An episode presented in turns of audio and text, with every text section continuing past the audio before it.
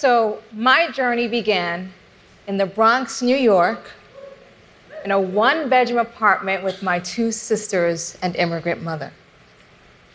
I loved our neighborhood. It was lively.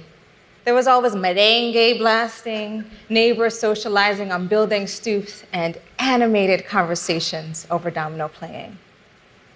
It was home, and it was sweet, but it wasn't simple. In fact, everyone at school knew the block where we lived because it was where people came to buy weed and other drugs. And with drug dealing comes conflict, so we often went to sleep to the sound of gunshots. I spent much of my childhood worried, worried about our safety. And so did our mother. She worried that the violence we witnessed would overtake our lives, that our poverty meant that the neighbors with whom we lived and shared space would harm us. Our entire life was in the Bronx. But my mother's anxiety spurred her into action, and soon we were driving so fast to Connecticut, to boarding school campuses with full scholarships in tow. Man, don't underestimate the power of a mother determined to keep her children safe.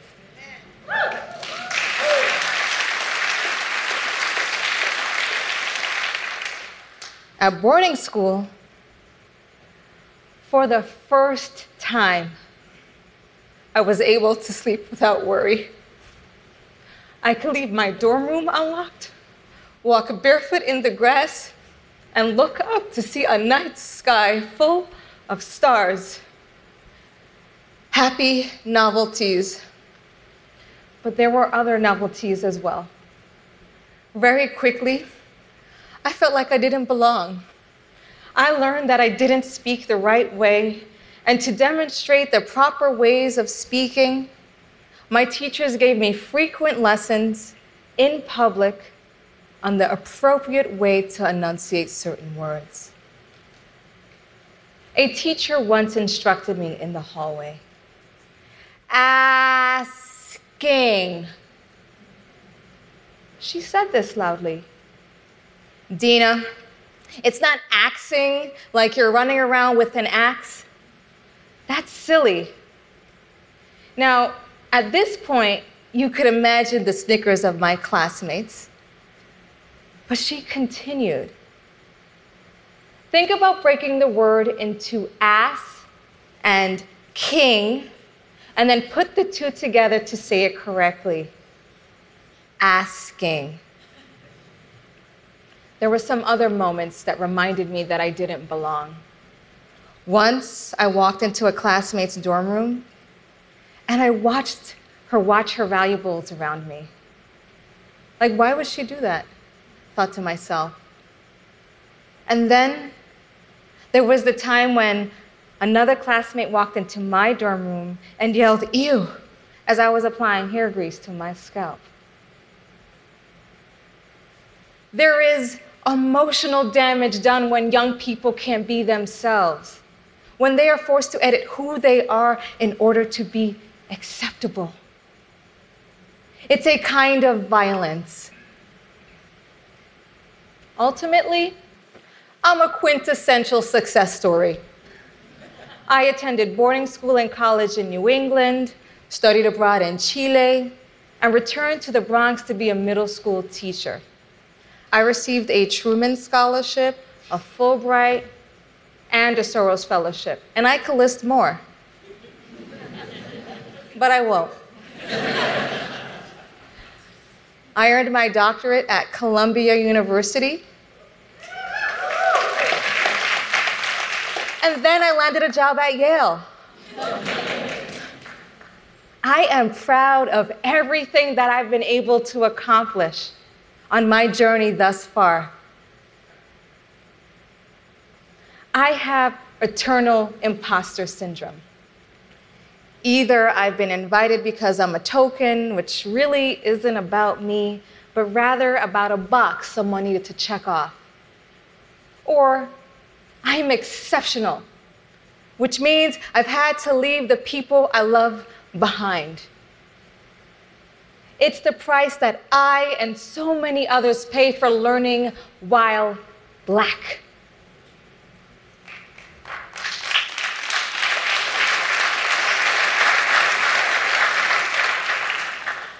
I police myself all the time.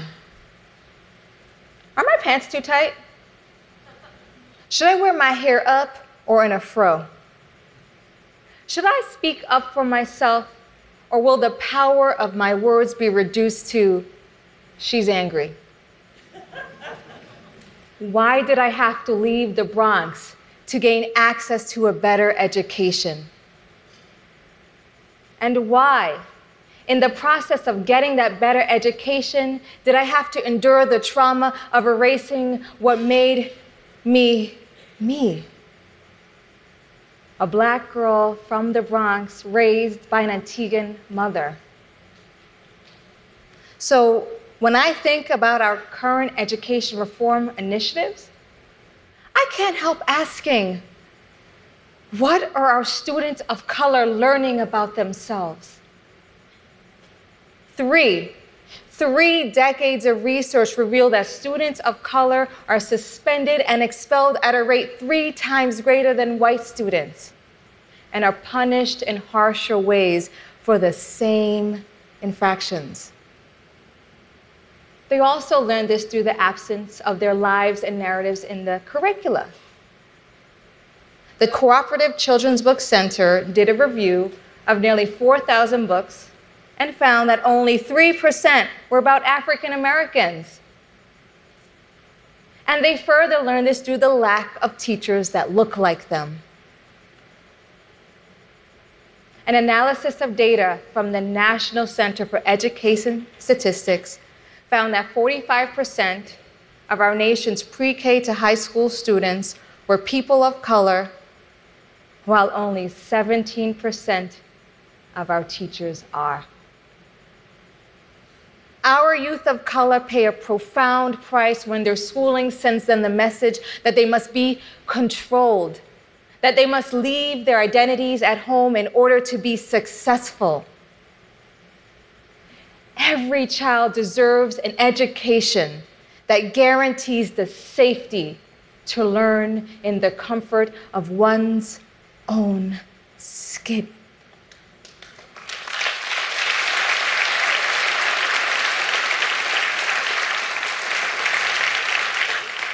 It is possible to create emotionally and physically safe classrooms where students also thrive academically. I know because I did it in my classroom when I returned to teach in the Bronx. So what did that look like? I centered my instruction on the lives, histories, and identities of my students. And I did all of this because I wanted my students to know that everyone around them was supporting them to be their best self. So while I could not control the instability of their homes, the uncertainty of their next meal, or the loud neighbors that kept them from sleep, I provided them with a loving classroom that made them feel proud of who they are, that made them know that they mattered. You know, every time I hear or say the word asking,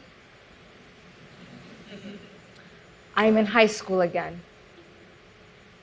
I'm thinking about ass and king and putting the two together so that I speak in a way where someone in power will want to listen. There is a better way, one that doesn't force kids of color into a double bind, a way for them to preserve their ties to their families, homes, and communities. A way that teaches them to trust their instincts and to have faith in their own creative genius. Thank you.